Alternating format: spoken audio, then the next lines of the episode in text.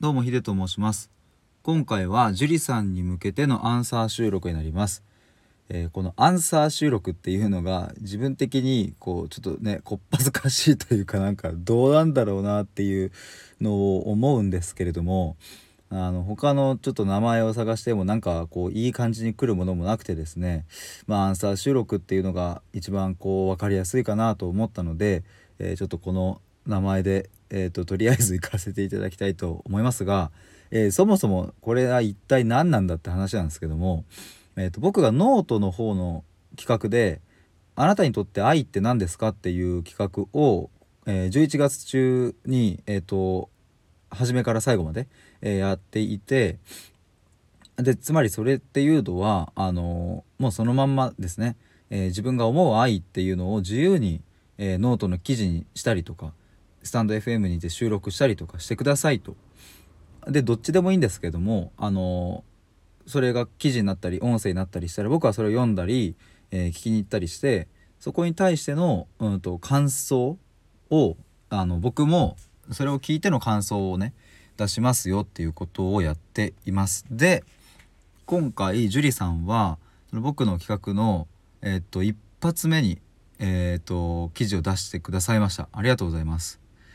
そうです、ジュリさんは今回はノートでの参加になりました。なので、その記事の、リンクはですね今回の収録の概要欄に貼っておきますので、もしよかったらそっち飛んでいただいて、一緒に僕もねこれ読みながら、収録しますので、引用しながらなのでそっちの記事飛んでいただいて聞いてもらうのもいいかもしれないです。はい、ということで、ここからジュリさんに向けての、お返しというかね感想の収録になります。ジュリさんはですねそのノートの題名を、私が感じた愛っていう風に、しています。で、冒頭にですねこういうことが書かれていました。今回ははっきりとした定義をあえて出しません。私の文章から各々感じ取っていただきたいです。今回は私が感じた愛を紹介できればと思いますということでした。なので愛とは〇〇であるという話ではなくて、こんなエピソードがあるんだけどこれって愛だと思わないですか、どうですかみたいな、私はこれ愛だと思いますみたいな感じですね。僕は結論言えばもう本当に愛のあるエピソードで心が温まるなというのを思って、これは先日ジュリさんとコラボライブをした時にもこのお話を聞いたり、していたんですが、何度聞いてもいや本当に素敵な話だななんていうことを思います。ちょっとこれノートの記事の方にも書いてあるんですが、ちょっとここでは引用させて、読ませていただきます。私は今日病院を転院した。このことはまた記事にすると思う。私は前位から双極性障害、複雑性 PTSD、解離性障害、適応障害と診断されていた。今回診察していただいた医師からパーソナリティ障害と診断された。診断されたところで私は何も変わらないはずなのに結構ショックだった。診断名からしてあまりいい印象を持っていなかったからだ。きっと自分の中にちょっとした偏見もあったのだろうっていうことですね。こういう出来事があったということです。確かにそのパーソナリティ障害っていう言葉、からでもですね、このジュリさんがおっしゃってることすごくわかりますね。障害っていう言葉もやっぱりついているし、そのパーソナリティってね結構その日常的に使う言葉でもあったりするし、ショックだったっていうところはなんか僕も想像するとやっぱそう分かるなっていう感じなんですね。ただ僕はそのパーソナリティ障害そのものについては知らなかったんで、名前は聞いたことあるけど、なのでそれで結構調べて、ジュリさんからこの話があった後にですね調べて、ひとえにこういうものだって言えないんだなっていう、パーソナリティ障害っていうのはいろんな10種類ぐらいタイプがあって、なんとかタイプみたいなのに分かれていて、でそこに、そのタイプによってもいろんな出方がある、その心への、疲弊の仕方とかね、そういうのがいろいろあるっていうことも僕も、今回知ることができました。で、そういうものを診断された後にですね、ジュリさんはこういうふうに書いています。彼と親友にそう診断されたことを LINE で伝えた。そこで私は愛を感じることになる。まず彼の LINE から紹介したいということですね。ちょっとこれどうなんだろう、僕読んでいいとは思うんですけれども、なんかこう落語みたいにしないとちょっと分かりにくいかもしれないですけども、まず、私っていうのはジュリさんですね。ジュリさんが病名変わっただけなのになんだかショックを受けていると言ったら、彼さんがどうしたんや、ゆっくり治療していくしかないと、ジュリさん、良くないイメージの病気だったから不安です。やっぱり人に迷惑かけちゃうんだよなって思って、彼氏さん、そうなのか、僕には迷惑かけられてませんよ、ジュリさん、ありがたいです、彼氏さん、紅葉を見て心を穏やかにしましょう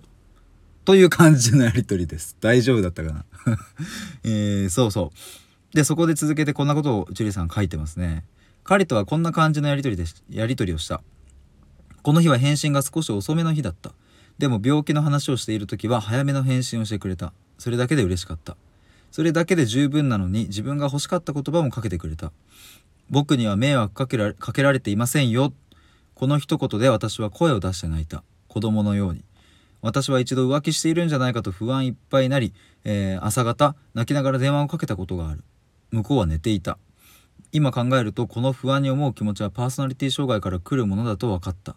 普通に迷惑だと思う。迷惑だと分かっていても止められなかった。でも迷惑じゃないと言ってくれた。電話した時も大丈夫だよと言ってくれた。本当に素敵な彼と出会えた。いつもごめんね、ありがとう、紅葉を見に行くの楽しみだねっていう感じですね。ここから次にですね、親友との、LINE のメッセージのやり取りも書いてあるっていうかね、親友から送られてきたメッセージが書いてあるんですが、こんな風に送られてきたそうです。ジュリがそれだとしても、今までもラブだったからこれからも変わりません。何も変わりませんっていう、とメッセージが来たということでしたね。この子にもたくさん迷惑をかけている。それでも離れず友達でいてくれたっていう風にジュリさんは、記事にも書いています。で、最後に、この2人にはいつも助けられている。本当にありがとう。これが愛だなと感じた。この2人が私の愛だっていうことで、この記事を締めくくっていました。どうですかね、皆さんもこの記事を。今僕が声で、読みましたが、全部一言一句たがわずにちょっと読めてない可能性もあるので、ぜひその記事の方に飛んで読んでいただければと思いますが、まず彼氏さんの方ですよね。僕には迷惑かけられていませんよっていう、なんかね、なんだろうな、この雰囲気というかね、なんて言葉にすればいいんだろうな。僕には迷惑かけられていませんよっていう、なんかこう、そこには寄り添いがあるけれども、決してなんか強制をしないというかね、本当に言ってるんだろうなっていう感覚があるんですよ。なんかここで、いや全然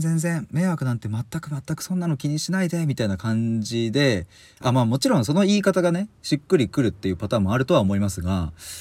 なんかそういう言い方よりもこの一言、僕には迷惑かけられていませんよって、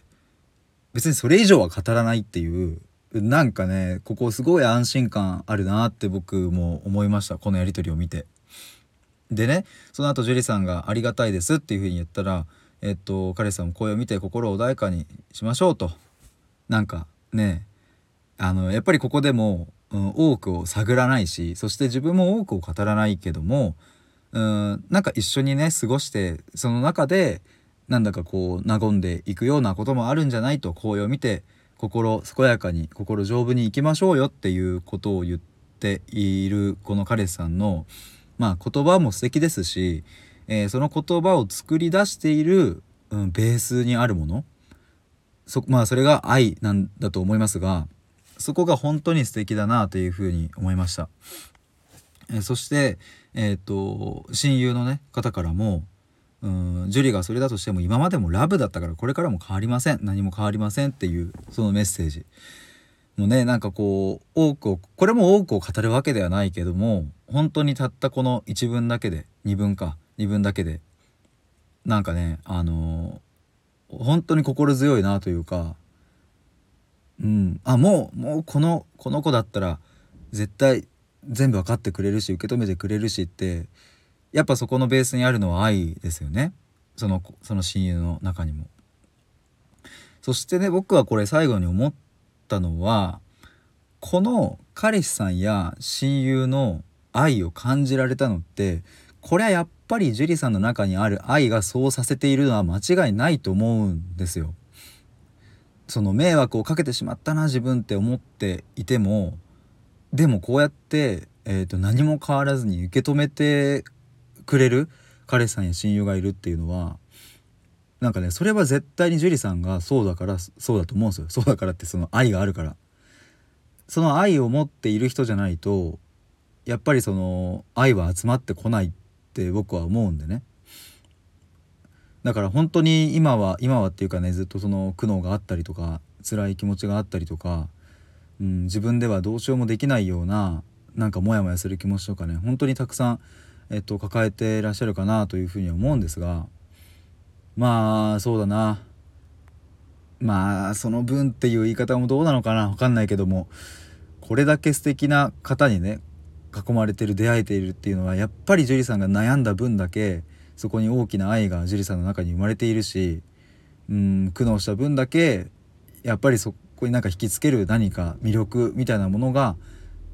ジュリさんの中に生まれているんだろうな、なんていうことを思いました。まあこんなね綺麗な話で片付けていいのか、片付けるっていうかね、なんか、そういうふうに言っていいのかちょっと僕も分かんないですけれども、本当にでもその心の苦悩って大変なのは、僕もやっぱり僕もそういう道を通ってきたからすごくわかるけども、でもやっぱりそのジュリさんの中にまずそういう愛があるんだなっていうことを、僕は今回の記事を読んで、思いました。まあちょっとね、ということで僕もいや、なんかこの話は何回もジュリさんからね、いろんなシーンで聞かせていただいているんですが、まあ改めてこうして、記事にして読んでみたりすると、なんかこうジーンとするもんがあるな、なんていうことを、思いました。ということで今回はジュリさん、一発目の、参加ということでありがとうございます。こうやって積極的に参加してくださることでね、他の方もちょっとねやってみようかな、なんていうことを思ってくださるかもしれないので、すごく僕にとっても大変ありがたいなというふうに思います。ということで、今回はジュリさんに向けてのアンサー収録でした。本当にありがとうございます。以上です。